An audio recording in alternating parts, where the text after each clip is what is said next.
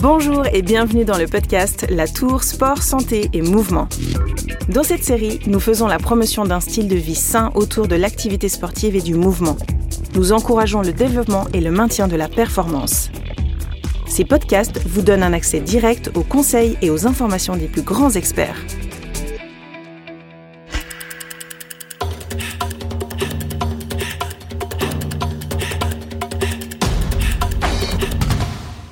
Je suis Sarah Carello et aujourd'hui nous parlons de voile et de Jeux olympiques avec Philippe Marchand, préparateur physique et physiothérapeute de l'équipe suisse de voile olympique.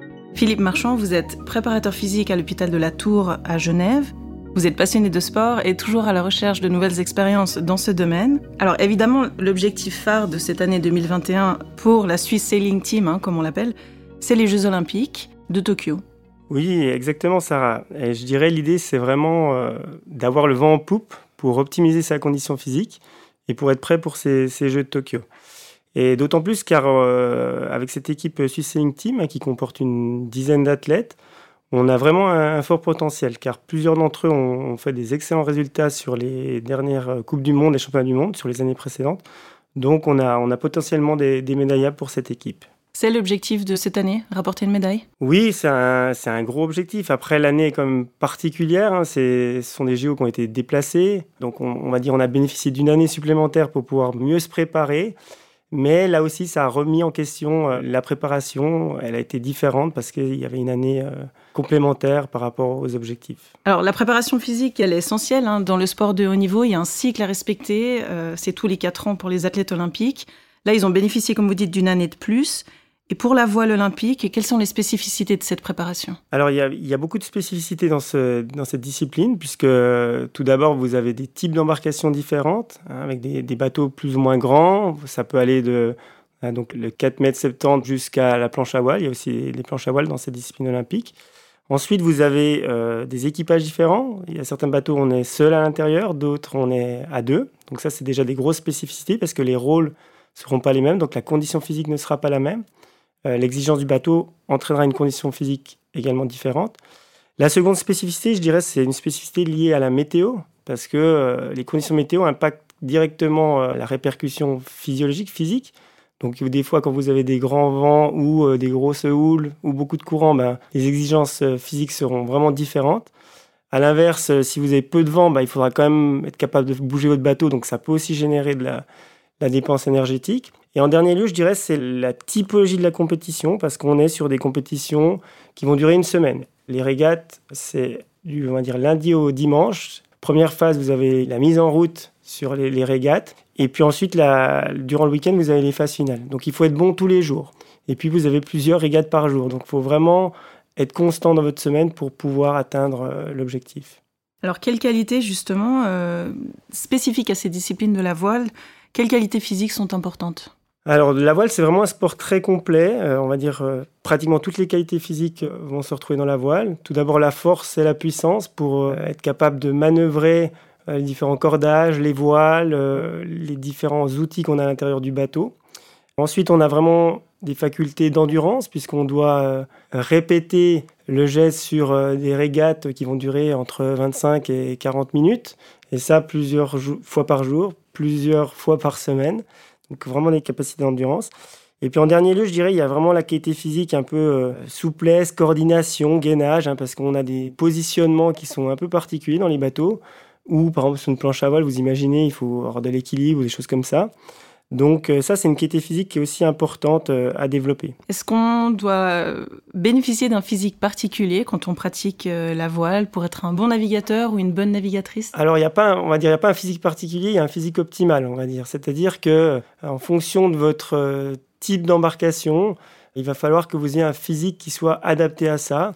si vous êtes trop petit ou trop grand, ça peut poser problème. Et puis, le poids. Le poids, ça joue un rôle très important. Parce que si vous êtes trop léger, ben, le bateau peut pas se plaquer sur l'eau, puis vous allez perdre la vitesse. Donc on a plutôt tendance à chercher à être un peu plus lourd. Alors bien sûr, plus lourd avec des muscles, hein, plutôt que plus lourd avec euh, euh, du gras, on va dire, parce qu'il faut quand même être efficace. c'est on, cherche, on recherche toujours un optimal au niveau du poids euh, dans ces embarcations. Alors un exemple de, de tel poids nécessaire pour une embarcation? Bah, Par exemple sur le bateau les fines, hein, qui sont des bateaux donc un monocoque où il n'y a qu'une personne à l'intérieur. Donc ça, c'est un bateau qui est quand même assez grand, assez lourd. Donc là, il faut être costaud. Si vous ne faites pas 90 kilos, c'est pas possible de manœuvrer ce bateau-là. Vous n'allez pas pouvoir être efficace. Et c'est d'ailleurs pour ça que c'est une discipline où il n'y a pas de femmes. Et c'est une discipline qui sera plus au JO 2024 pour qu'il y ait la parité homme-femme. Ben, voilà, comme c'est un bateau qui peut pas être maîtrisé par les, femmes lié à la masse musculaire, ben, il va disparaître sur les JO de Paris. Parce que là, actuellement, au sein de la Swiss Sailing Team, vous avez combien d'athlètes euh, hommes et femmes? Donc actuellement, on a euh, donc trois athlètes euh, femmes. Donc il y a un équipage euh, qui est en 470, deux femmes de Suisse alémanique, une athlète en laser à Genève, un petit bateau, et on a sept hommes qui sont sur les autres disciplines, à savoir donc planche à voile, le fin, le 4-7 et un équipage de Genève qui est en 49er, qui est un bateau un peu plat avec des petites ailettes sur le côté. Donc ça c'est pour la préparation et la récupération. Comment ça se passe pour la voile olympique? Alors la récupération c'est vraiment un sujet très important dans toutes les préparations physiques, mais particulièrement en voile parce qu'en fait il faut imaginer que la journée d'un navigateur elle est très longue. Donc on va commencer, on va, on va partir sur le site euh, de la marina, on va préparer le bateau, déplacer le bateau, préparer les mâts, les voiles. Ensuite on se rend sur le site de la régate, qui n'est pas juste à côté de la marina. Il y a des fois 20, 30 minutes pour y aller. On fait les 2, 3, 4 régates dans la journée. On revient et on redéfait le bateau, on range, on lave. Tout ça, ça génère pas mal de dépenses énergétiques. Et la récupération, bah, c'est essentiel. Donc le soir, il faut bien se reposer. Entre les manches de régate, il faut essayer de bien récupérer. Et puis, bah, il y a aussi les conditions météorologiques qui peuvent euh, encore plus impacter tout ça. Alors justement, vous parlez de, tout l'à côté en fait qu'il y a dans, ce sport qui est très conséquent et, qui est fait par les athlètes. Le matériel, par exemple, c'est combien de kilos euh, qui doivent Alors, ben, ça va dépendre des bateaux, bien sûr, mais on va dire que ça va aussi entre 100 et 150 kilos en bateau. Alors, bien sûr, il y a des, des moyens auxiliaires hein, pour aider à déplacer les bateaux. On n'est pas toujours à la force des bras. Donc, on amène les bateaux à l'eau avec des petits chariots, on va dire. Pareil pour les sortir de l'eau. Par contre, il faut aussi imaginer quand ils arrivent sur le site de compétition, ce ne sont pas des athlètes professionnels. Donc, les bateaux arrivent soit par container, soit par des grosses remorques. Et donc là, c'est eux qui font le déchargement. Hein. Donc ils portent les bateaux, ils les descendent, ils les déplacent. Donc ça, voilà, faut bien être conscient que ça peut aussi entraîner euh, une dépense énergétique en début de, compétition, puis à la fin, parce qu'il faut aussi ranger le matériel tout à la fin pour qu'ils repartent euh, dans une autre destination. Si je résume en quelques points, la voile est un sport complet, il faut une bonne capacité d'endurance, pas n'importe quel physique ni poids, il y a aussi un gros travail logistique derrière et la récupération est très importante. Philippe Marchand, merci beaucoup pour ces explications. Merci à vous.